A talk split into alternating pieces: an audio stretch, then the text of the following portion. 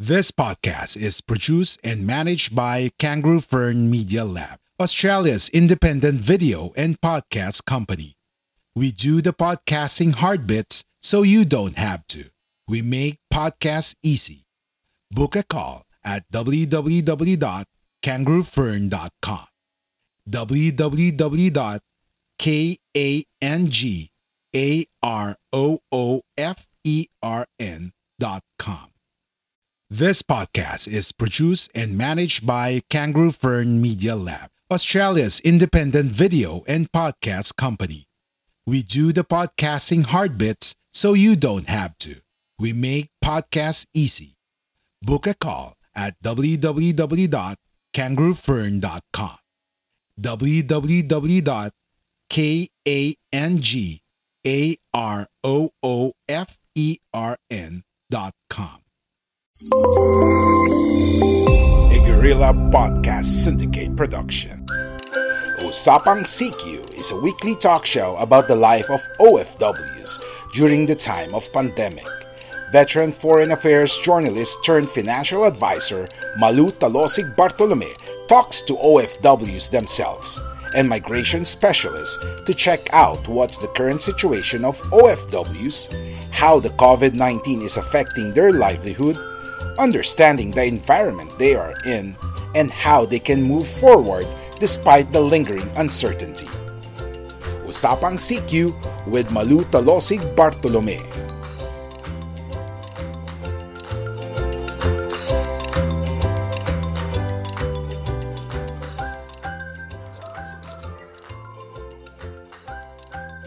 Magandang magandang gabi po sa inyong lahat! Magandang magandang umaga po sa Amerika. Magandang magandang hapon sa Middle East. Magandang magandang hapon din sa Europa. Magandang gabi po sa Hong Kong. Ayan po ang topic natin ngayon sa Usapang CQ.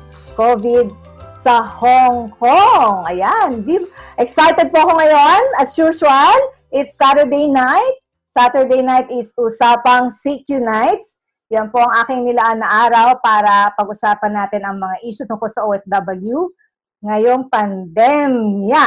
Ayan. Uh, meron na po bang nanonood sa atin ngayon? O medyo busy tayo ngayon sa ating uh, Saturday night. This is our, I think this is our 11th episode if I'm not mistaken.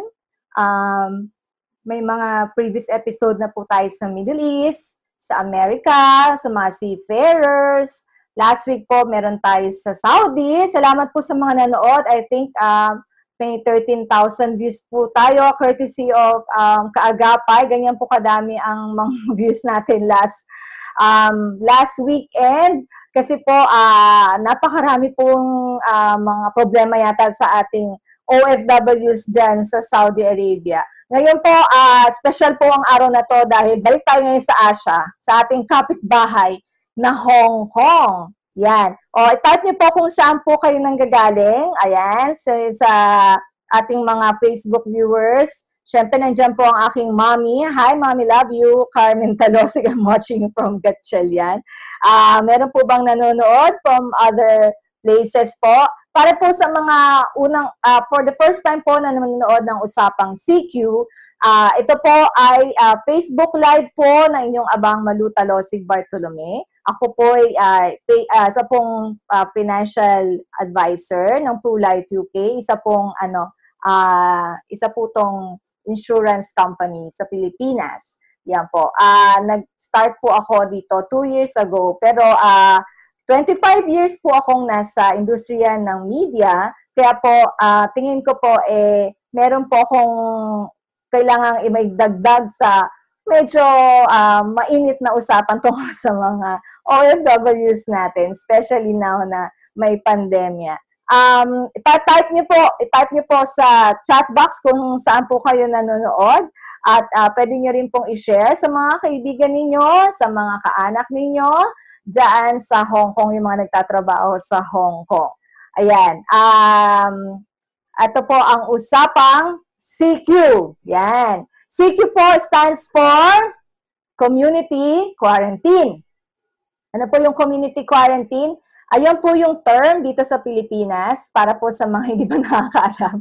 Nakatatlong buwan na yata tayo. Kung hindi nyo pa alam sabihin ng CQ, community quarantine po yan. So marami pong uh, levels of control dito sa Pilipinas habang uh, ini-enforce po ang pag-lockdown. So, ang pinaka-extreme enhance, siguro hindi na po pwedeng lumabas kahit sino. Nang nakaranas po, ang pinaka, uh, pinaka talagang malala ay yung um, and ex ano yung enhanced community quarantine sa Metro Manila at sa uh, Cebu City yan. Ngayon po ang Metro Manila ay nasa general community quarantine na po. Ibig sabihin pwede nang lumabas ang karamihan uh, maliban sa mga senior at saka sa mga may karamdaman at uh, pwede na rin pong uh, magbukas ang ibang mga industriya as long as meron pong minimum health standard na sinasabi, katulad ng pagsuot ng face mask at may social distancing. Ayan. Pero po sa ibang ba, sa ibang lugar po sa Pilipinas katulad po ng Cebu City ay nasa ECQ pa rin po dahil marami pa po tayong kaso ng COVID dyan. Ngayon, very interesting po ang topic natin kasi Hong Kong, sobrang lapit lang, isang kembot lang China na. Pero bakit parang Ganyan baka konti ang cases ninyo? Yan. Gusto nating malaman kung, kung kumustahin natin kung anong mga kalagayan naman ng mga OFWs natin. Dahil sa Asia, yan, ang Hong Kong ang isa sa pinakamaraming Pilipinos natin. Last time, nagkaroon tayo ng isang Asian country, yung Japan. Yan po ay dahil sa, ang Jap- sa Japan naman po nag-umpisa yung controversial na Diamond Princess case, yung mga yung kais kauna-unahang uh, kaso ng si ang isang barko na maraming COVID-19. Parang naging uh, ano rin po siya, naging uh, test case din po. Paano ano paano behavior tinatawag nating behavior ng uh, ng virus ng SARS-CoV-2 virus diyan sa uh, Diamond Princess. Ayan. So, ngayon eh bakit ang Hong Kong? Napakalapit sa China. Yan, ang na, parang successful sila, no? It's too early to tell ba sabihin natin o talagang they've successfully uh, battled out. Sana all, China all, sana all, sana all, katulad na natin ng Hong Kong, na pwede na tayong mag, uh, hindi na naka-face mask at hindi na, wala nang uh, levels of control. Um, ang ating pong guest, uh, ay aking isa sa mga aking magagaling na dating um, ang dating correspondent kasi uh, dati po ay nasa GMA 7 po ako. So ito po si uh, Corazon, Corazon Cañete ay uh, nakilala ko na po mga ilang isang dekada na yata. More than isang dekada na yata ako na siya nakilala. So medyo uh, kabisado ko na rin yung kung gaano niya kamahal ang mga OFWs. Kaya kung may kakausapin po ako tungkol sa Hong Kong, eh, siya yun. Kasi every time na may darating ng mga opisyal sa Hong Kong, eh, isa rin po siya sa mga hinihinga ng opinion ng mga opisyal natin sa konsulado. Ayan. So, si Azon ba ay pwede ko na bang uh, tawagin? Oh, by the way, bago ko po tawagin si Azon, Is it all right po kung uh, ma-introduce ko muna po yung sarili ko. Ako po si, balikan ko po muna yung sarili ko. Ako po si Maluta Rosig Bartolome. Uh, dati pong uh, reporter sa isang dyaryo, uh, na isang broadsheet. Ang parang sampung taon na po akong nag-cover doon. At lagi ko pong kino-cover ay mga OFWs. Kasi po ang aking tinatawag na beat, yung naka-assign po sa akin noon, ay foreign affairs. So, ang ano naman po, nung nalipat naman po ako sa isang television network, uh, yung GMA network, ang naging uh, katungkulan ko naman po doon ay mag-head ng uh, international news desk at saka regional news desk. So, kasama pa rin po sa mga um, pangunahing uh, storya na pinapakover sa amin ay mga OFWs. Nung nag-retire na po ako, so-called nag-retire sa uh, sa industriya at lumipat dito sa financial industry, eh nakita ko rin po na ang mga kliyente ko ay mga OFWs. Bakit nga ba? Bakit nga ba puro mga OFWs? Maaring siguro uh, talagang uh, ramdam ko ang pagiging uh, OFW dahil ang parents ko, both of my parents, ay dating um, OFW. Mama ko po, yan po, nanonood po siya dyan. Uh, si mama po ay dating OFW sa Dubai. Yan. Tapos si papa po ay nagtrabaho sa Saudi Arabia. So lumaki po kami na sa aking mahal na tita. So uh, yung kung ano yung ramdam ng mga pamilya na naiwan ng mga OFW na nagtatrabaho ngayon sa abroad, eh talagang ramdam na ramdam din po namin. At that time po, wala pong internet. At that time po, ay, uh, yun, nasa uh, tumatawag ng long distance na napakamahal. At saka nagpapadala ng mga sulat, ng mga ng mga cassette recorder, yan po. Ganyan po yung mga buhay namin hanggang sa nag-decide na po ang dalawa kong um, Like what you hear so far? Make sure you never miss a show by clicking the subscribe button now. This podcast is made possible by listeners like you. Thank you for your support. Now, back to the show. Uh, magulang na magstay na, bumalik na dito sa Pilipinas. Kasi medyo lumalaki na rin po kami at hindi pwedeng hindi kami uh, kapiling nila. Yon. So, ah, uh, yun po, yun pong dahilan bakit po ako nandito sa uh, Usapang CQ, bakit po ako naglalabas ng ganitong mga serye? Kasi po, feeling ko, um, meron naman din po ako makakontribute sa diskurso, sa talakayan, at sana matulungan po natin ang mga kababayan natin na nasa labas kasi sigurado po ako marami po ang nangangailangan ngayon ng tulong. Kailangan din po ng tulong ng ating mga embahada, ng ating mga konsulado, para po maparating sa kanila yung tamang impormasyon, hindi po ta- hindi po uh, maniwala sa mga fake news, at bigyan din po ng konteksto at mabigyan din po, na, maunawaan po bakit po ganyan. Ganyan po ang healing nila, bakit ganyan po ang kalagayan nila. So, sana, uh, nandiyan na si Azon. Azon, nandiyan ka na ba? Uh, let me give you Azon. Ipapasok ko na po siya sa aking, uh, sa aking Zoom. Meron po kayong katanungan, mag-type lang po sa ating Facebook uh, dito sa ating Facebook account. Um, sa Coach Malu Bartolome. Ayan, hi Azon! Hi! Oo, Azon, mag-ano ka lang. Ayan. Uh, uh, unmute mo lang, Azon. Ayan, unmute. Ay, unmute ka lang. Uh, wala yung video ko. Ayan, nakikita ko yung video mo. Nakita mo na ba ako? Hindi. Hmm, ayan. Oh, sige, sige. Okay, kita-kita. Ayan, nakita mo na ako. Ayan, hi! Salamat sa pagtanggap sa aking imbitasyon na mag-guest. Yeah. Matagal na kitang nakabook, di ba? Oo, kasi sabi ko, medyo oh, kumukulo-kulo yata. Parang kumukulong kaldero yung Hong Kong. Ayan, so, no, bigyan mo, gusto ko man ikwento kung lahat ng kabanata sa buong buhay mo, kaya lang isang oras lang tayo, di ba? okay. Oo. Sa uh, ah, NGO ka ba? So, paano ka nag-umpisa dyan sa Hong Kong? So, bali... OFW, eh, OFW ka ba dyan nung una? No, bali nag-work ako sa Pilipinas sa NGO and then yung isang NGO dito sa Hong Kong. Actually, uh, tapos ako ng, ng accounting major, ano, So yung isang yung sa Pilipinas, uh, medyo ang trabaho ko ay sa NGO dun sa accounting. So nagpe-press nagagawa ako ng mga uh, tawag to financial reports, ganoon. So dito sa Hong Kong nangailangan sila at ako ay hinard ng isang NGO sa ilalim ng simbahan ng St. John's Cathedral. So yung St. Cathedral ay mayroong programa, yung Mission for Migrant Workers na before is Mission for Filipino Migrant Workers, may programa sila na ang tumutulong doon sa mga domestic workers o yung kababayan nating mga OFW dito sa Hong Kong. So maliit yung opisina, tatlo, apat, hanggang lima lang ang tao doon.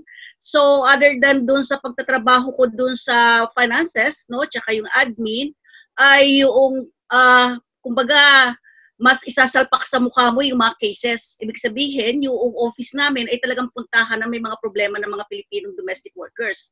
So, yung exposure ko, uh, doon nagsimula. Doon sa mga kaso ng mga OFWs, ano yung buhay ng mga OFWs. Actually, sa Pilipinas, although nag-work ako sa NGO na specifically sa migrant workers, pero ang trabaho ko din specifically doon ay admin and finances. So medyo mas hindi ko kapado yung kaso. Tsaka mas malawak kasi yung opisina namin sa Pilipinas.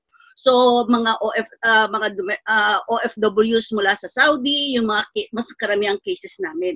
So anyway, dito na sa Hong Kong ako, mas ang liit ng office namin, siguro mga 20 meters by 20 o ganun kaliit, no? Tapos ter, o 40 meters, ganun lang kaliit and then uh, dagsayan. Ibig sabihin, siksikan yung dumarating na kaso. Oh, kailan ba yan, ano, Azon? Anong taon yan? Kung hindi natin uh, mabanggitin ang edad mo.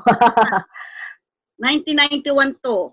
Ah, okay. Talagang kasagsagan niya ng deployment natin sa Hong Kong, no? At that time, under pa ng British colony pa yung Hong Kong. Tama ba? So, nandoon kami sa St. John's Cathedral. So, ibig sabihin yung St. John's Cathedral ay yun yung cathedral ng Protestant o yung uh, under ng British uh, government, ano? So, maganda yung tawag dito, yung location, dahil nga cathedral at nandoon pero yung dahil programa, nasa isang maliit kami na opisina. So, dagsa yung kaso. So, although nasa admin ako, naririnig ko kasi talagang tabi-tabi kayo mga maririnig mo eh. So, pag sinabi halimbawa nung aming director na, o oh, kailangan pumunta to sa labor, atas kagad ang kamay ko, o sama ako. O pumunta sa immigration, sama ako. So, doon ko natutunan yung buhay ng uh, OFW o ng, mig- ng mga migrant workers. Actually, maski sa Pilipinas, uh, yung siyempre yung history natin ng tungkol sa Pilipinas hanggang sa klase lang ano? Hanggang sa ngayon dahil nakikisalimuha ako sa mga OFW natin galing ng Isabela galing ng North galing ng Mindanao uh, ng Luzon Visayas Mindanao nalalaman ko pa mas marami akong nalaman tungkol sa Pilipinas dito sa Hong Kong. So maski doon sa pagkain sa lengguwahe sa mga kultura dahil yung kasama nat ko dito sa Hong Kong ay galing sa iba't ibang probinsya o iba't ibang region natin So anyway, doon ngayon, uh, may mga kaso, susubaybayan. Ngayon, ang nangyari sa akin kasi, pag uh, pumasok ako sa isang kaso, ayokong lubayan.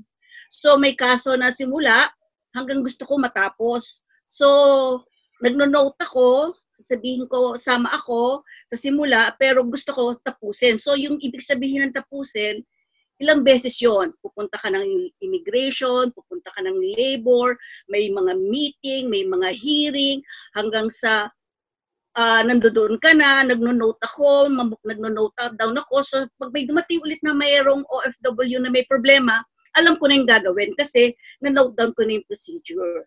So, alam so, parang na, out of, ano mo na lang siya, parang out of passion mo na lang ason na tumulong, no? Hindi talaga siya kasama, siya yung unang-unang uh, case mo? Tapos, na, uh, ano nga, kasi that time, uh, 1991, yung mga naunang dumating doon dito sa Hong Kong ng mga OFWs ay mga nagsimula yan 8, uh, late 70s and 80s, no? So yung iba may edad. So feeling mo, yung nanay mo, ganun yung feeling mo. So yung mga first cases ko, like for example, lagi mo pinukwento, first case ay na nandun, sinamahan ko ay isang igorota. Okay. So, so igorota siya, tapos uh, at the same time pala, dala ko yung anak ko dito, ng limang buwan, nung dala ko yung anak ko, so dala, dala ko rin sa office. So, yung... Ano, dala mo yung, mo yung family mo dyan sa, oh, ano, Hong Kong? ah, asawa. okay. Pati asawa. Oo. Oo. Part yun ng uh, tawag dito, nung recruitment sa akin, kasama dun sa contract ko. Ah, okay, okay. Tapos, yung usang, unang-unang case mo na Igorota, oo, babae. Igorota, so syempre, ang alam mo lang sa pag nasa Pilipinas ka, alam mo lang pag, pag Cordillera, Baguio lang dahil pasyalan. Pero dahil meron din dito si Mana, malalaman mo yung buhay nila, yung salita nila, yung hirap nila. So, ganun yung pagka expo, karoon ko na exposure uh, nandoon. So, sama ako, tapos may isang case ako, isang magandang case ko, na nanay din, kasi kamukha siya ng mama ko. So, tumawag sa akin yung isang puli, uh, police station na I need someone kasi uh, hindi kami magkaintindihan nitoong isang nasa pulis. Dinala siya sa So tumakbo ako yung bahay na yung office namin at sa bagay dito naman sa sa Hong Kong lahat nilalakad lang ano.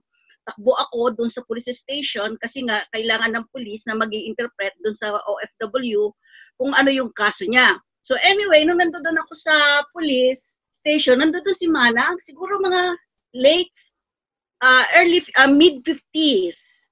So, medyo mataba siya, yung typical itsura ng nanay. So, parang mama ko na imagine ko. So, anyway, kung manang anong nangyari, so physical ang ng police ay may, may mga bruises siya. Ah, okay. So, pinakita niya sa... Inabuso? Pinakita, Inabuso? Yes. So, pinakita niya sa akin sa braso niya yung uh, uh, tawag dito, yung bruises, tapos sa mukha, sa ganyan. Pero, very confident at matapang, yung ganon. Ah, kaya sila... Gorota eh, no? well, Malaban. Ang sabi ko, nandito ako para paliwanag sa pulis o paliwanag din sa inyo yung sinasabi ng pulis, kung ano yung nangyari. Sabi niya, oh, kwento nyo naman kung ano nangyari. Oh, doon sabi niya na sinuntok nga siya ng employer niya na lalaking more than 6 feet ang taas. Ang nationality is German. Tapos lalaki siya, employer niya lalaki. Tapos sabi ko, bakit? Bakit kayo umabot sa ganyan? Sabi niya, eh kasi merong siyang pagkukulang o doon sa pagkakamali doon sa paghahanda niya ng meal at binulshit siya at uh, nag-FU, yung ganon. So, hmm. So, ano nangyari? Na, na-resolve ba yung kaso? Anong nangyari sa sa'yo noon? Tapos, sabi bakit manang? Ano reaction nyo? Sabi niya, sabi niya, kasi sa Pilipinas, di ba, pag nagagalit tayo, pag minumura tayo, hindi man natin nilalabanan, pero sinasabi lang natin, bog. So, ano sabi ko? Ano sabi niyo? Sabi niya, same to you. So, bugbog siya, as in bugbog talaga. Sabi niya, di ba sa Pilipinas, parang, so yun yung kultura natin, di ba, na o sige, bog, pag minura tayo, bog lang talbog, gano'n. So si Manang, gano'n yung sinabi, same to you. Bog, sabi niya, bog lang naman ibig kong sabihin. So, anyway, yung uh, may charges siya against dun sa employer, kaya yun, yun ang simula ng kaso na yun, kaya sabi ko nga, pag nasimulan ko yung paglapit ko sa isang kaso, gusto ko tapusin. So, pumunta kami sa may claim yan sa contract-related problems, sa labor, magpa-file siya na ang kanyang monetary claims na terminated siya, so need ng shelter, hanggang yung kaso niya din sa immigration. So hanggang sa manang ay naka, dahil meron siyang ano, uh, ganun yung kaso, nakapaghanap siya ng bagong employer. Ah, so dahil successful yung case mo, parang feeling mo, ay parang ito na yata ang mission ko sa buhay, ganun ba yun? ano, lang, hindi mo namamalayan na sige, pasok ka, sige, yung ganun. Kasi nga, is volunteer ka, o sige, sama ako. Pero yung... Pero sa may mga nagtatanong na dito sa messen, sa ano sa Facebook ha, uh, ah, 20, so 29 years ka na daw nandiyan sa Hong Kong, yeah. tama ba? 29 years. Oo, oh, kinompute ito. Uh, ah, 29 years old na. Yung anak mo by now, ilang taon na? 29? Si Ariel. Oo, anong dinala mo? So ano daw yung work ng buong family mo ngayon dyan sa Hong Kong? Si Ariel, may alam mo naman na scientist siya, like physics, may sarili siyang opisina ngayon. Oo. Uh, nag-work office. Oo. So, yun. And yung husband mo rin nag-work na dyan, tama? Oh, hi. Oo. Oo. So, talagang halos kalahat, one-fourth na ng buhay o one-third ng buhay mo, Hong Kong, tama? So, uh, Ason, dahil na dito tayo ngayon sa Usapang CQ, maraming nanonood no, kumusta tungkol sa Hong Kong dahil ngayong pandemya, no? Uh, kung may mga questions sa ating, ating mga viewers, type lang po. This is, nag-watch ka party ka rin ba, Ason, sa yung page? Pwede mo rin siyang i-watch party. Uh, ito, basahin ko lang yung mga pumapasok na Ha, Joan May Tangonon. Oh, hi, Ma'am She's. Ayan, co-parent ko yan. Tona Bengoza is watching. And Mike Cortez. Yan, siya yung nagtanong ng uh, kung 29 years old. Kinumpit niya ilang taong ka na dyan. Oo, Dali Mose. Oo, Dali Mose is watching. hi, Dali. Kaagapay Bong, ang ating guest last weekend, di ba? Bong Concha. Good evening from Saudi. Uh, Januaria Valenton. Hi, Bang! Hi, Bang! From Pampanga. From Pampanga. Sa end mo ba dyan? Kumusta? Meron ka bang watch party? Ano? Azon? Wala, hindi ko na nasikaso. Hindi ka sige. Oh, anyways, uh, pag meron lang po, pa-type na lang sa mga gusto magpa, ano. So, ngayon, ang tanong natin, oh, 'di ba, sa nakita ko yung ano, yung data, pinakita mo actually yung data. Kaya nagulat ako. 1,000 ang cases, 1,700. Totoo ba to? Buong simula nung January to? 1,700 cases lang? 1,247 lang. 1,247 Ah, 1,247 lang ang cases ng Hong Kong? Hindi ba nang e-etchos yung data na yan? Nag-start ito ng January 21 ang first case. So, um, six months, almost six months na kami. Mas earlier kami. So, anong ginawa nila, Azon? Anong ginawa ng Hong Kong? Bakit na, ano nila, na-contain, supposedly? Apparently, Ah. na-contain, no? Ang merong 14 borders ang Hong Kong sa China. Okay, okay. years na yon. So, kailan din lang yung pagbubukas ng ah, train dito sa sa tawag dito na pinaka may mabilis na na train na nasa anong area yung Kowloon din. Anyway, at matatandaan din na December, January, malamig. At December, Christmas, at January, February ay Chinese New Year. So, karamihan sa mga tiga Hong Kong na natiga Wuhan ay on holiday. Actually, as early as first week of January, may na-interview na akong domestic worker kababayan natin na galing ng Wuhan na yung alaga niya ay bat mga 8 years old, 5 years old na bata ay may ubo. Pero that time hindi pa ganun ah, kalawak yung ano ng ah, problema ng ah, yung pandemic. So, January pa lang may hu- case na sila, bata from Wuhan.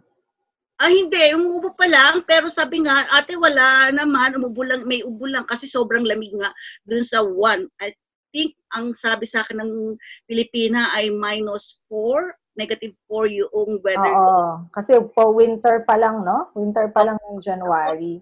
So, doon sila sa Pasko. Pero dahil nga may ubing bata, sabi niya, may pitch yung employer niya, which is uh, ordinary, ganun naman ang ginagawa ng magulang, ah, hindi ganong nilabas, lumabas. So, ah tawag dito, so, ganun yung sitwasyon. Pero ah, as of January 7, ah, January 10, may mga record na o press releases na ang Hong Kong na nagsasabi na ah, may mga cases sa Wuhan na mayroong mga fever. So ilan yung ni-identify dun sa ano sa press releases dito sa Hong Kong na may mga cases na may fever. Pagdating ng January 21, dito ang first recorded na case ng ah, Hong Kong. Isang 39 years old na mama na kung saan ay galing ng Wuhan kasamang asawa at anak at ang kanyang mother-in-law. So pagdating niya dito sa Ho- Hong Kong, nagkaroon ng fever, nagkaroon ng mga basic na simptomas at siya yung first identified na kaso.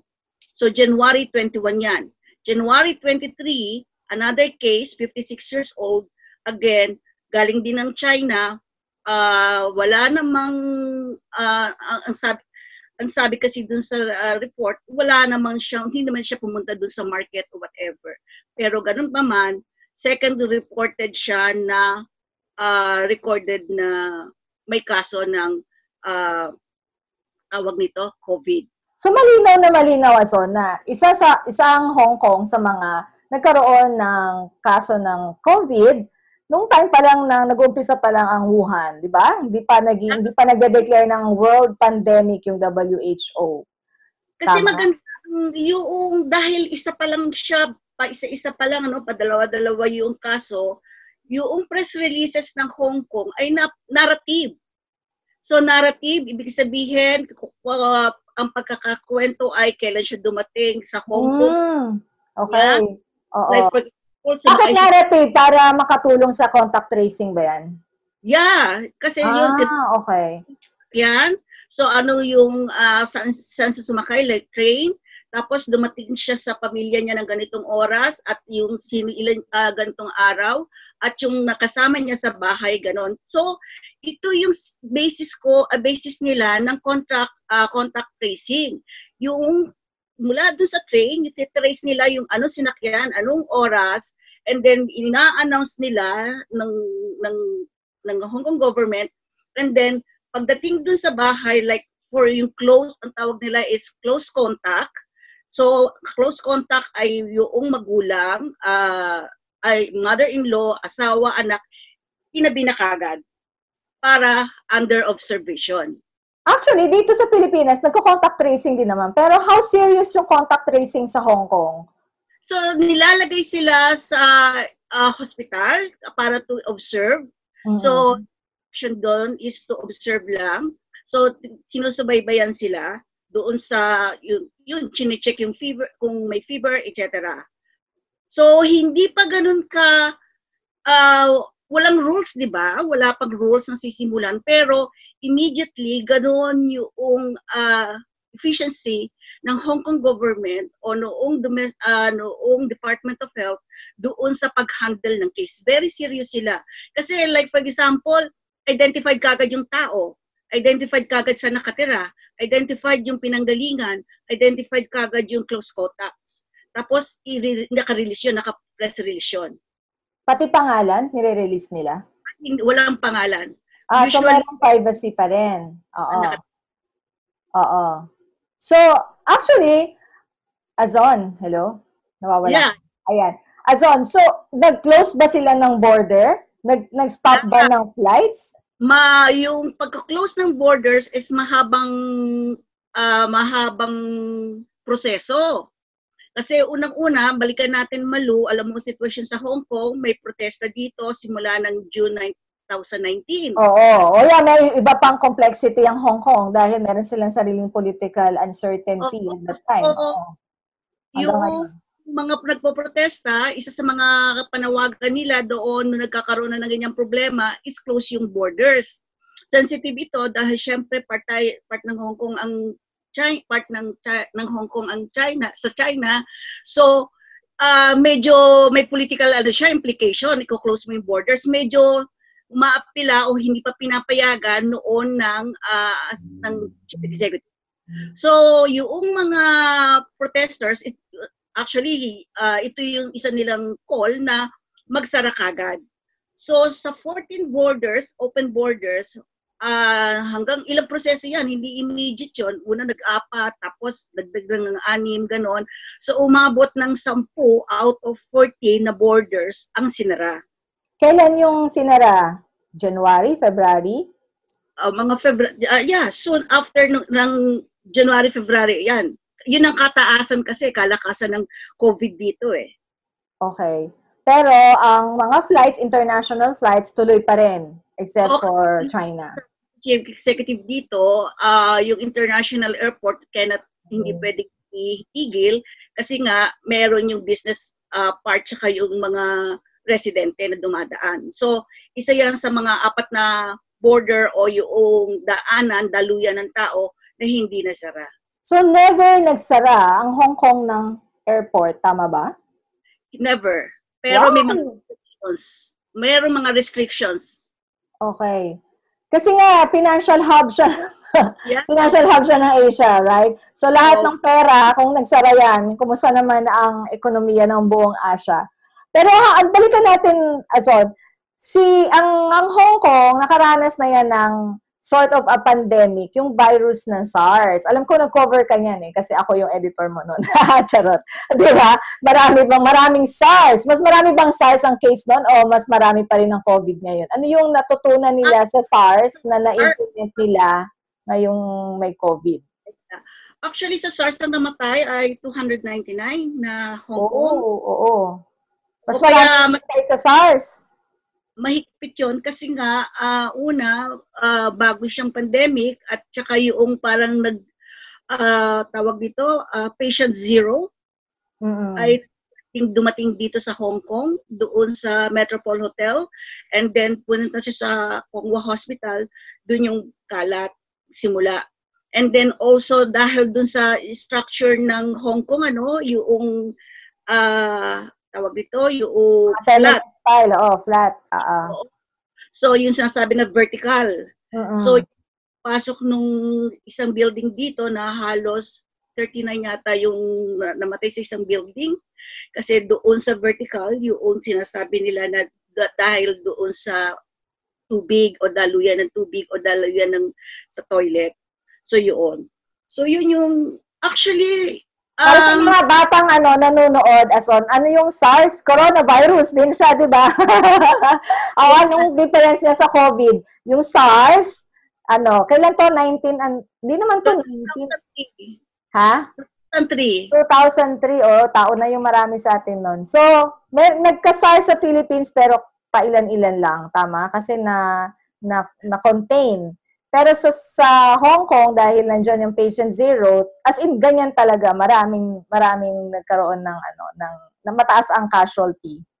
Actually, ah ang laki ng pagbabago nun sa Hong Kong after nung SARS, no? Ma- maski na 1991 ako dumating dito, 2003, after COVID, hindi ganito yung sistema. Like, for example, yung street talagang nililinis ng disinfectant, ano? Simula nung after nung SARS, talagang every corner, palengke, ganon, mahigpit na yung paglilinis. At ang laki ng pinagbago na nung environment ng Hong Kong. Dahil dito, sa tawag dito sa SARS at saka yung sumunod-sunod na yan, H1N1, as naalala mo rin, Oo, dito rin, H1N1 pa rin pala, no? Oo. tapos bird flu, ah, di ba may bird flu, mga Pilipino, isa sa Pilipino yung unang, ko malilimutan kasi buntis yung isang, ay, bagong panganak ng isang OFW na ah, first victim ng, I think, H1N1 yun. Sa dami-dami ng dumating sa Hong Kong na Actually, kung may pandemya, una-unang natatamaan mga OFWs kasi nasa, nasa bahay lang sila, di ba? Tapos nasa tenement style ng mga apartment, ganyan. Tama ba? Ah, dito sa Hong Kong, no, kung may magtatanong dahil dun sa dami ng mga Pilipino na nagkaroon ng ah, COVID, actually, maniwala ka, ang mga Pilipino, medyo matigas ang ulo pagdating dito pa rin sa Hong Kong, yung Hindi meron talaga maiwanan ng tigas ng Pero ulo. maniwala, alam mo, maniwala ka, ang yun sa walo na OFW na nagkaroon ng COVID o nung ah, tawag dito, virus, ay galing sa employer. Okay. Siyempre, pag nandiyan ka na sa loob ng bahay, alang naman hindi mo siya bigyan ng ano, ng serbisyo, 'di ba? Maamagkaroon ka ng Mga Pilipino na domestic worker na nagkaroon ng sa database ko, nag-database kasi ako nung una pa eh. Sa database, galing siya sa employer. So makikita mo nga sa tracing, like for example, dumating yung employer galing ng China, tapos sasabihin nila with domestic worker na nakasama, nandoon. So itatabi na yung domestic worker. Tapos susunod na case o dalawang linggo after, sasabihin na merong bagong case ng COVID, yung ah yung contact person nung case na to, yung local nga na Chinese na may domestic worker. So, ibig sabihin, ah, kaya pag ako naggawa ng report, mahirap kasi by code lang sila eh. So, limbawa, case number 30, o 61, yung isang Pilipina dito, case number 61, contacted uh, uh, virus because of uh, because of uh, tawag ito, case number 31. So, babalikan mo yung case na 31 kung sino yun, kung ano nangyari sa kanya. So, bago magawa yung report mo, babalik ka doon kasi hindi sila nagbibigay ng ganon. Pero dahil sa contact tracing, ma-identify mo kung, si, yung Pilipina, saan niya nakuha, kung ano yung employer, at kung saan nanggaling. So, ganun yung ano nila. Pag ano, ah, nagbigay na ng ganyang kadetalyado saan, ba, saan nakatira, hindi ba na violate din yung ano nila, yung rights nila o tang- tanggap lang nila yung part yun ng ah, health protocol na ng mga ho- taga Hong Kong? Actually, may building pa, may sa press release pa na nila, identify lahat ng building na kung saan mayroong cases eh. So, wala namang nagreklamo. I think very open ang mga taga Hong Kong pagdating sa information na kung saan ang ang tawag nito, yung cases na ganyan ay importante. Mukhang mataas yung level ng kaalaman o pagtanggap doon sa kaso ng ano ng case na ganito. So, ano mo kami, ah, bigyan mo kami ng anong picture ng Hong Kong ngayon? Nakamask pa rin ba kayo? May nagtatrabaho as usual? Grabe malu. Para kang magsusuot ng panty bago ka Para kang hindi lalabas ng walang panty o walang mask kung lalabas ka ng bahay maski sa tindahan lang. Ah, okay. It's part of your culture na. Parang Under gano'n. ano mo siya part talaga ng buhay mo. Pag never ako naki, makakita sa bus, sa lahat. Maski dito, magtatapon lang ng basura sa labas, at least mga 20 meters from bahay namin, magsusuot ng ano. Ang anak ko, magpa-panic attack pag wala nang kaming tawag dito, ah, Surgical Mask. mask. yeah, and even before this COVID, Before COVID, talagang ma- nakamask na, meron ng ganyang kultura. very ah, normal ang mask dito dahil nga dun sa SARS. So sa eskwelahan, lagi ko lagi ko pa ulit-ulit to sinasabi sa mga chat group ko sa mga kaklase ko eh. Ah, yung simula nung SARS, doon sa eskwelahan, si Gabriel na kindergarten dito, no? 3 years old, that was 14 years ago. Pag merong ubo, pinagmamas na. Nakalagay sa, pag merong ubo papasok, kailangan yung temperature. Tapos, hindi lang pala may ubo. Daily, merong card, ang mga bata dito na daily ay may temper, nakalagay kung ano yung temperature. So, minsan nga, pag naubusan kami ng, uh, nawalan kami ng thermometer, sabi ko nga kay Gabriel, nagagalit sa akin kasi kinakapa ko lang yung yung kanyang noo. Sabi ko, oh na, 36 yan.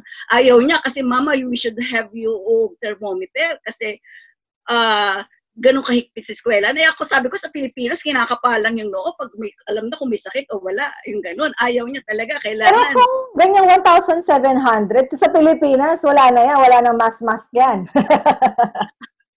Nakamas kami rito, parte ng buhay namin. And siguro kwento ko rin yung political side nitong mas, ano, as usual, hindi ko mawawala dito yung bahagi ng protesta. So, lahat na nagpo-protesta is nakamas, di ba? So, yung nagpo-protesta, nakamas, yung iba dahil doon sa to cover up yung kanilang uh, identity, yung iba naman dahil doon ako, tulad ko, Vidya, pag nagko-cover ako, nakamas ako dahil doon sa uh, security, doon sa uh, tawag dito, sa pepper spray o yung ibang uh, tawag dito na protection. Ngayon, nagbaglagay ng batas dito, Malu, last year, I think September, October, na bawalang magmas. Walang sumunod. Kaya, ah! Yeah! yeah! Ka- dahil sa protesta. Dahil sa protesta. Vindicated nga ang mga tiga Hong Kong. Side story na lang to. Vindicated nga kasi buong mundo ngayon nakamas. diba? Kakaiba to mga bata dito sa Hong Kong. Okay. May, may batas na, Hmm. uh, nila, na nilabas ang gobyerno ng Hong Kong dahil nga dun sa kapoprotesta ng mga ah, lokal, bawal ang mas, bawal ang magmaskara. Ngayon matitigas ang ulo, yung iba meron pa rin, kaya ta- pagdating ng January, January pa lang nakamas na kami at ongoing pa rin yung batas na bawal magmas. January, actually, nun yung press con ng government, pag nagpa-press con sila, hindi nakamas ang aming chi- chief executive. Bandang February na lang, nung nalabas ang WHO, medyo doon na sila gumagamit. Kaya vindicated, doon na, maski kami sa pamilya namin, sabi namin, natatawa kami kasi parang walang nakakapansin noon o hindi hina-highlight. Pero may ganong batas na anti-mask and yet, dahil sa COVID, lahat nakamas. Buong Ayan, balik, ano, dahil nabanggit mo na yung protesta, syempre hindi natin ma- di mawawala yung political environment sa Hong Kong. Lalo na ngayon ito, di ba? Nag, nagpasa ng bagong batas sa China. Sa China pa talaga nagpasa eh. Balikan natin yung ano, nung past two years na ang issue was the extradition treaty. Tama ba? Extradition treaty. So, ano, bali, ano? Ju- June 9, ang isa sa ah, pina, isa sa pinakamalaki o simula ng pinakamalaking rally which is 1 million ang nagmarcha last year lang June 9. So nagmarcha mula ah, tawag nito mula sa Victoria Park hanggang dun sa Philip ah, Hong Kong government ah, office. So mga about siguro mga 4 5 6 kilometers ang layo doon. Malayo, malayo siya. So anyway, yung uh, extradition bill ay sinagawa or supposedly is i-heard siya sa sa tawag dito sa Congress dito sa Hong Kong, LegCo, Legislative Council, supposedly dahil may kasaysayan na yung um, wala unang-una yung extradition bill is normal naman sa, supposedly at may ongoing na naman na extradition bill ang Hong Kong sa ibang bansa. Pero nangyari nga, yung is, dalawang lokal na Hong Kong, tiga Hong Kong, nagpunta ng Taiwan, yung batang lalaki na 19 years old, napatay niya yung girlfriend niya sa Taiwan. So bumalik siya ng Hong Kong. So dahil walang extradition o hindi pwede siyang ipadala sa Taiwan para i-heard yung case, uh, nagsagawa, nagdalawang LegCo member ang nagtaas ng uh, nag what you call that, nag, nag, nag, ano, nang, nagpasa ng batas na kung saan ay magkaroon ng extradition bill sa Taiwan. Ngayon, ang sabi ng chief executive, kung gagawa tayo ng extradition sa Taiwan, why not also with our neighboring uh, places, countries, Macau and China. So, pinasinama yung extradition bill uh, na dagdag or amendment uh, doon sa ordinance, doon sa fugitive law, batas, na kung saan isama ang Taiwan, Macau, and China. So doon nag-rally na yung mga, o nagprotesta yung mga lokal. Kasi nga, ang sabi ko, kami ay magkakaroon ng kasalanan ba sa Hong Kong o sa China, ang kaso ba namin ay, ay didinggin sa China. At ang katwiran nila, pagdating sa China, pero ang panalo mo.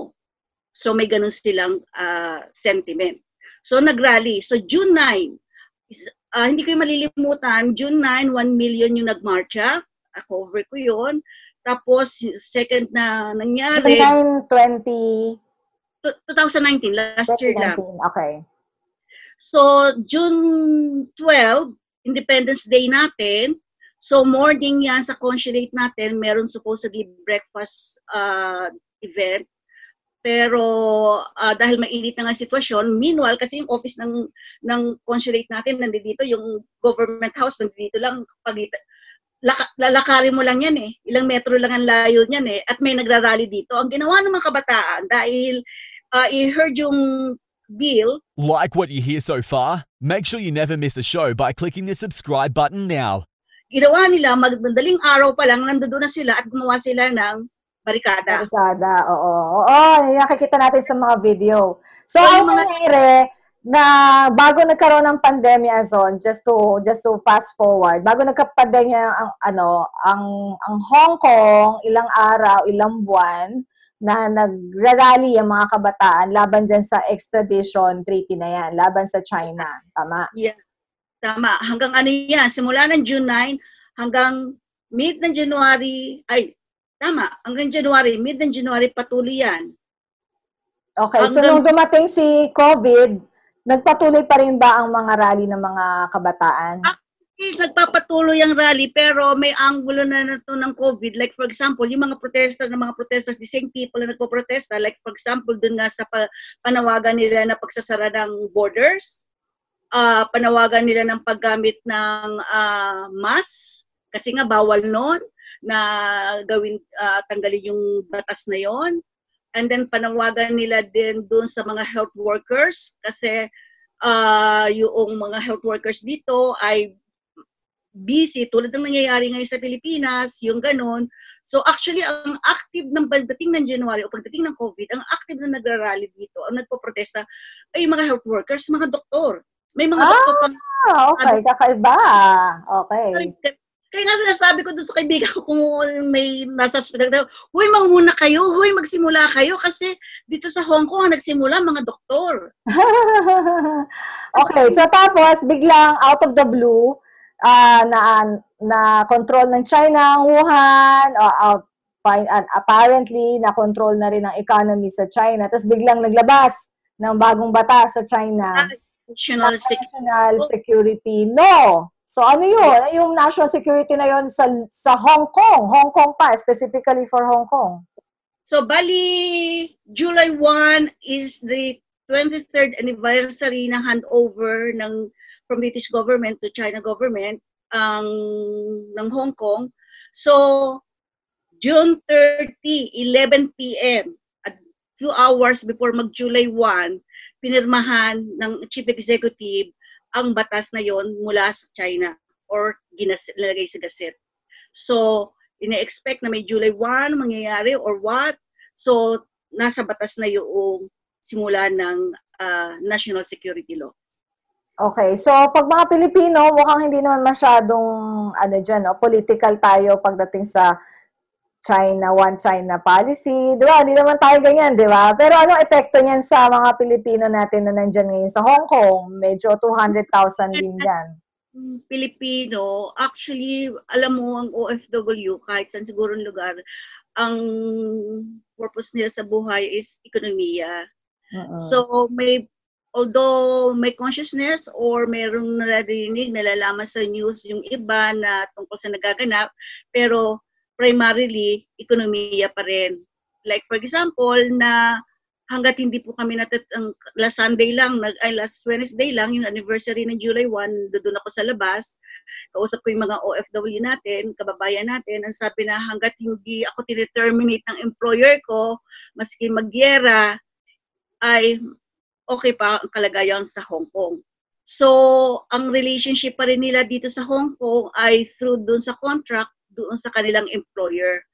So, merong namang actually earlier as last month may may doon nagsasabi sa akin na uy, kinakabahan ako ate o ma'am na yung employer ko napaparinig na na kasi dalawang expat yung kanyang employer from Australia na baka mag for good.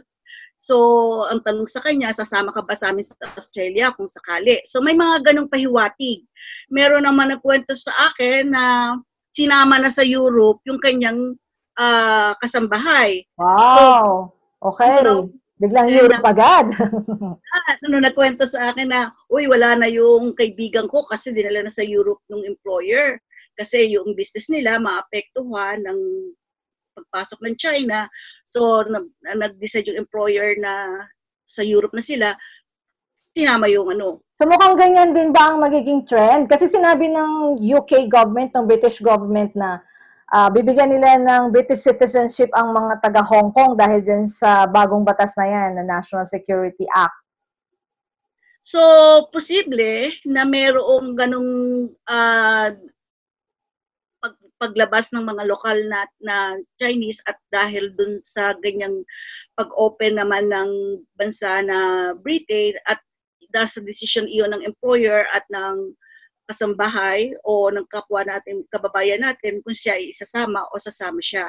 So, ganun yun. Pero maliban din kasi sa London o Britain, uh, yung ibang employer dito na from Australia, from Canada, maski even yung local dito nag-decide sa Taiwan pumunta. So, nurse siya. Sabi nga nung niya, baka pumunta sa Taiwan na yung employer ko. Tinatanong din ako kung sama. So, may mga ganong kwento. Hindi lang nakabase doon sa pag-open ng Britain sa ano ng ano. Siguro mas makabataan pa yon dahil doon sa BNO nila eh yung kanilang passport na hawak nila as British holder. So in the meantime, as on, uh, may pandemic pa rin all over the world, may mga OFWs tayo na nandito sa Pilipinas na stranded, na may mga napirmahan na ng kontrata, hindi lang makapunta dyan.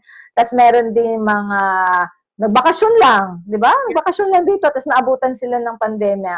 Uh, anong anong abangan nila pagbalik nila dyan? Anong kailangan nilang i-expect, kumbaga? Yung pag-delay noong mga kababayan natin na pagpunta sa Hong Kong, unang-una yung nangyayari dahil dun sa lockdown sa Pilipinas pa eh, sa probinsya.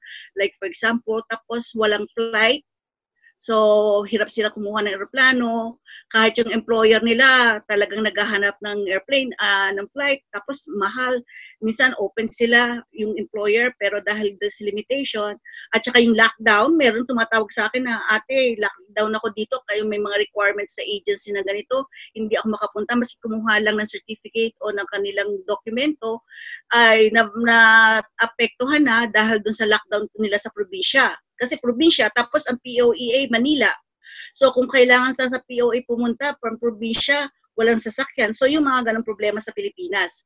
Pagdating kung nga naman sila yung makakalabas ng Pilipinas at makakarating ng Hong Kong, basic naman yung pagtanggap uh, ng Hong Kong doon sa merong kang dokumento na ikaw ay magtatrabaho o residente ng Hong Kong. Ang ang uh, policy lang dito is pagdating mo sa Hong Kong, ikaw ay mag-undergo ng uh, ng test, rapid ang tawag nila is deep throat test. So, ilalagay ka dun sa isang area, dun sa expo area ng ah, part ng ah, airport. Malaking area yon ano? So, kukunan ka ng ng, ah, ng laway mo, tapos ay, i-seal doon, lalab- kukunin yun for yung specimen, for check-up, and then dadaling ka sa isang lugar para dun sa iyong quarantine. Rapid So, test, Ason. Rapid test ang gagawin upon arrival sa airport or bago umalis ng Pilipinas? ano pa lang, sa, yun nga, sa identified na dalawang area, yung Expo Center at saka yung Regal Hotel. Meron silang naka talaga na area, in-identified talaga ng Department of Health kung saan pupunta yung mga ah, dumating dito na para bag, dumating dito na mag-stay sa Hong Kong. Sorry, I, di- I didn't get it. Upon arrival ang test o bago umalis ng Pilipinas, dapat may rapid test Hindi, result? upon arrival sa Hong Kong, no matter kung sa Pilipinas kasi, Pilipina, Philippine end yun, kung meron o wala eh.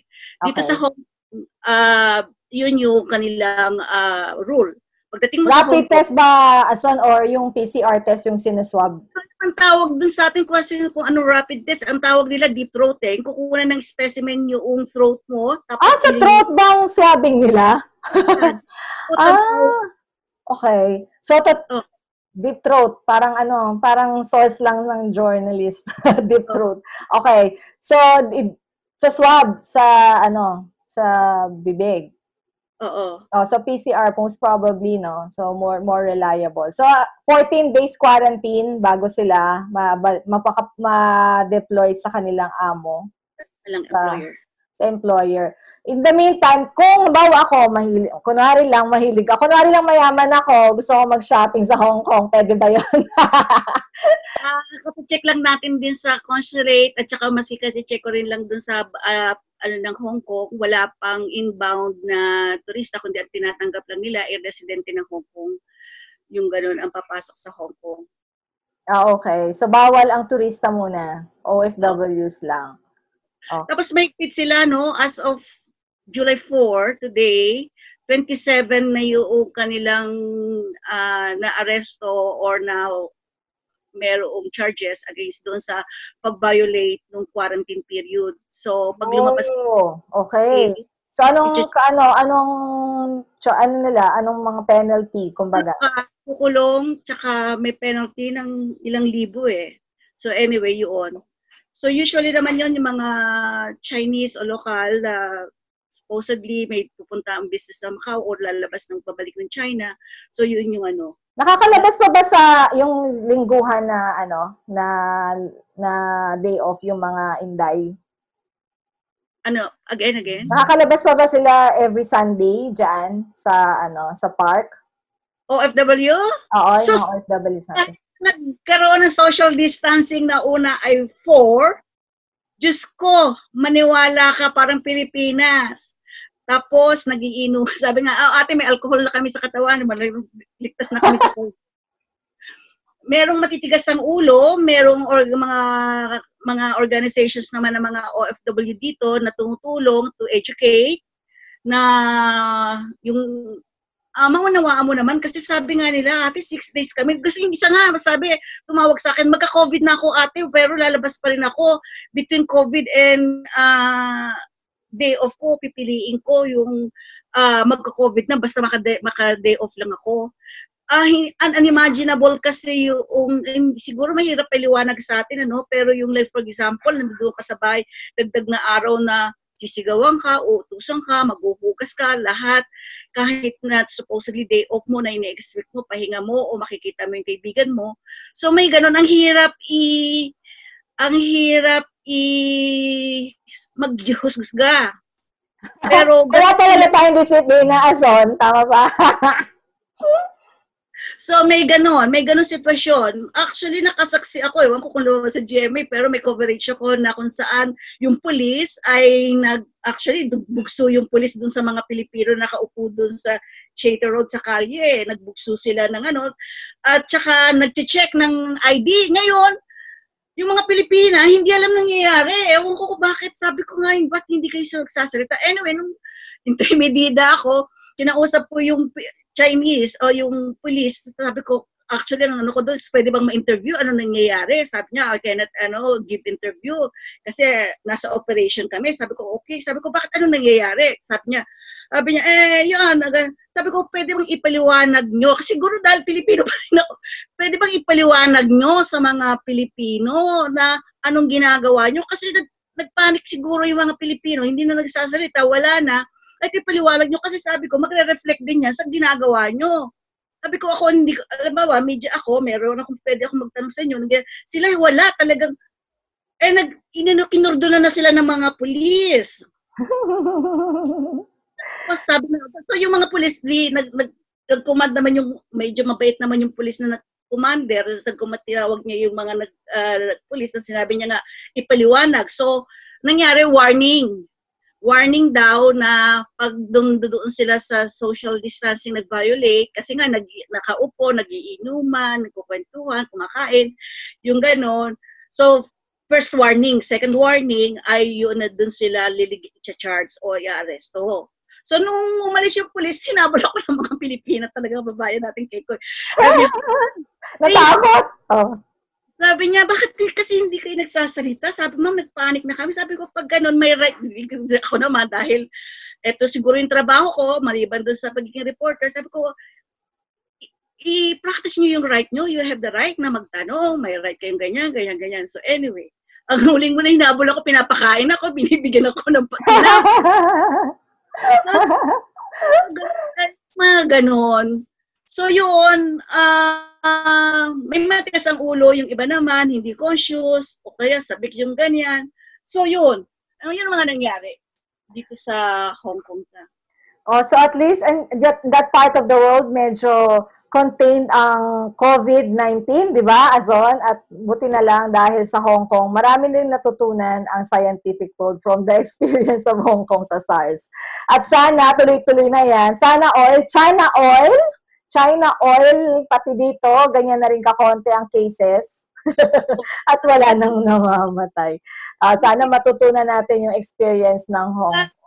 Sana nga yung disiplina. Actually, sabi ko nga eh, kasi yung iba, like for example, maski mga kaibigan ko nasa Canada, nasa Florida, Florida, US, sabi niya, nahiya daw silang mag-mask, yung ganun, o kaya pinagtatawanan, o kaya parang binubuli. Sabi ko, my God, sa Hong Kong, January pa lang nakamas na kami or wala pang COVID, nakama, in practice nakamas na. Very, very basic yung mask. So yun. Oh, by the way, uh, since nasa mundo kami ng financial world, ano ang financial situation ng mga OFWs natin? Wala namang pandemya dyan, hindi nagbawas ng sweldo, walang nagtanggalan ng trabaho. Uh, so, anong mapapayo natin sa mga OFWs natin sa ano meron pa silang pangkabuhayan ngayon? Ason? Yeah, sinasabi ko nga no, yung sitwasyon ng mga OFW kahit siguro nasa ang bansa o ano man nagaganap sa bansang doon sila naka uh, temporarily nakatira, ang pangunahin pa rin ay yung ekonomiya. So, yung ekonomiya, ibig sabihin, yun na nga, patuloy pa rin yung sweldo nila, which now is almost 5,000 Hong Kong dollars, 4,000 times 6, about 30,000 pesos. So, yan yung minimum, Azon, yan ang minimum na sweldo ng isang domestic helper. Yan ang sa contract. Actually, Uh-oh. yun yung sa contract. Tapos, yung employer, like for example, na uh, mas maluwag sa employer, actually may mga kaibigan ako na ang sweldo hanggang 8,000 Hong Kong dollars eh. So, wow, okay. 1,000 pesos. Yung ganon. Ang driver dito, although ang kanilang contract ay domestic worker, they receiving uh, 14,000 pesos, uh, Hong Kong dollars.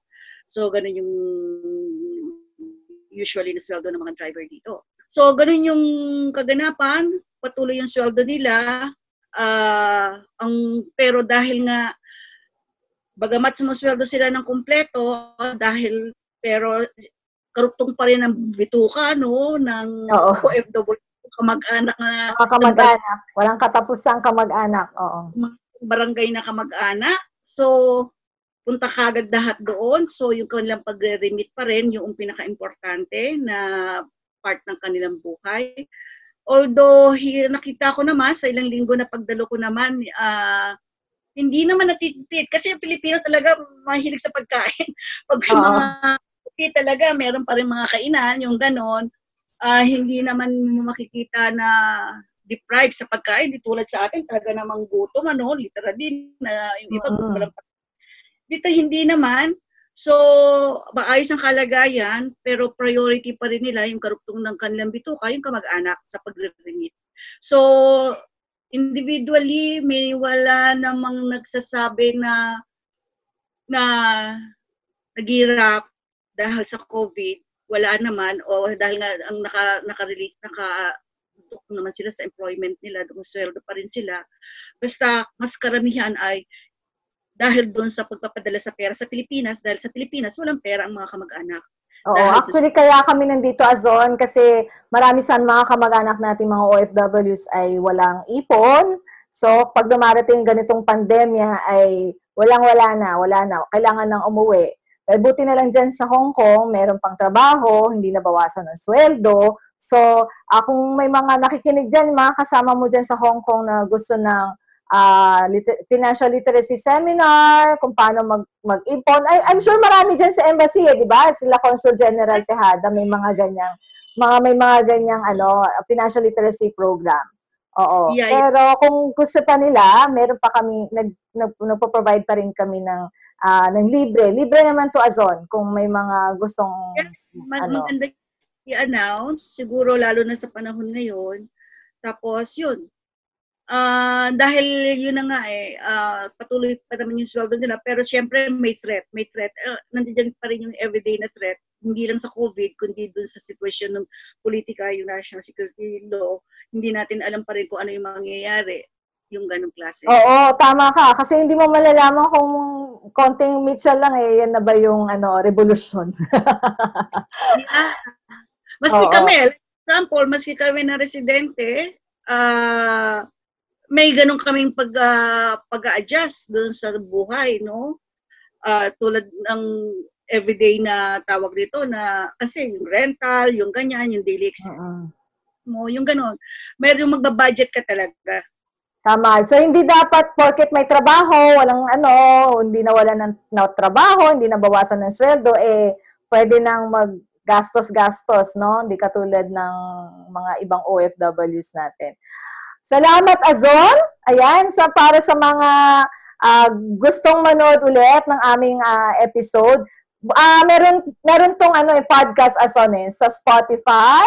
Yan, meron na din tayong usapang CQ sa Spotify, sa sa Deezer, yan sa mga millennial. Di ko alam yung Deezer. Mga millennial pala nakakalaman. Deezer, Apple Podcast, Google Podcast, courtesy of uh, Guerrilla uh, Philippines Podcast. Ayan, Guerrilla Syndicate Philippine Podcast. So, sa mga nakikinig po, ah, maraming salamat po. At next next week ulit, Saturday, usapang CQ. Ah, Azon, meron ka bang last ah, words para sa ating mga kababayan? So, sa Hong Kong po ay unang-una, ang disiplina po ng mga lokal ay talagang nakakabilib. Pero very basic, very basic ang unang unang disiplina yung paggamit ng mask. So, yun lang po. Ang unang panawagan, secondary yung pag, paglinis ng kamay, paghugas ng kamay. Alam mo, malu, bago kami lumabas ng kamay, para kami nag-iimbentaryo. May mask ka ba? Meron ka bang ah, alcohol? May Wow! tissue ka ba? Routine. Parang nag-second second nature na sa inyo. Yeah, parang ang inventaryo, bag gabi pa lang ilalagay mo na yung alcohol, lalagay mo na yung mask, ay yung tissue. Maski yung kababayan nating OFW, napaka ah, ganun sila ka tawag dito, ka kahanda. As Oh, you early as should January, learn. You should learn from Hong Kong. Gabi pa lang, nanda na sa bag na ang ano, ang mask. Yung- Hindi katulad ko, bago pa lang umalis. Employer pa nila, minsan yung iba, employer pa nila yung bibili nung kanilang ah, disinfectant, yung kanilang mask, o yung kanilang ah, tawag dito, gamit. Yung mayroon ako naka, na, na cover na, ah, sabi, o mamamahalin niya kasi galing sa employer ko, may ganun sila. Yung iba nga binibilang ng tugal kasi sabi niya, oh, maski yung mata mo maapektuhan, magsuot ka ng ganyan. So, yun yung basic design. Sabi ko nga para siyang underwear, parang hindi ka lalabas kung wala kang panty, kung wala kang kung wala kang mask. Hindi ka lalabas ng bahay kahit lang nabibili ka o ano. Lalo na pag nagbiyahe ka na. Talagang mask lang. Talagang necessity na yun, no? So baka ganyan na rin ang mangyayari sa atin in the next years to come, even if after uh, magkaroon na ng vaccine itong COVID-19, magiging protocol na natin ang mask at ang uh, alcohol, maghugas ng kamay. Tsaka bawal na ang mga beso-beso. o, salamat Azon! Salamat Azon! Um, next week ulit uh, sa Usapang CQ. Uh, ito po si Malu Bartolome. Uh, next week po, maraming salamat. Salamat Azon! Thank you. Thank you. Bye. Bye po.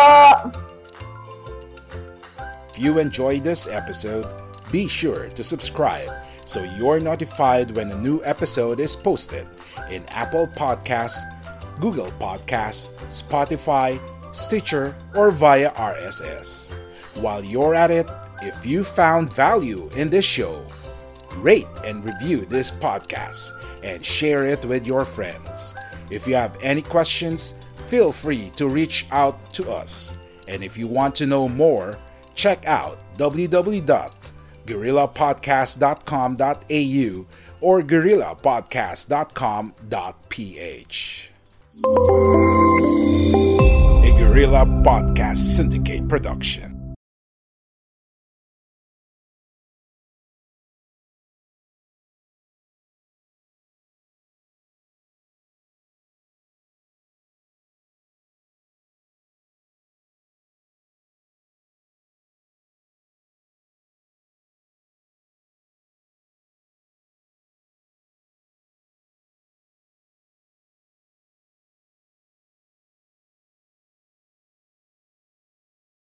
We are Independent Podcast Network. We are Guerrilla Podcast Syndicate. Would you like to hear your brand while supporting quality podcasts? Contact us now at advertise at guerrillapodcastsyndicate.com.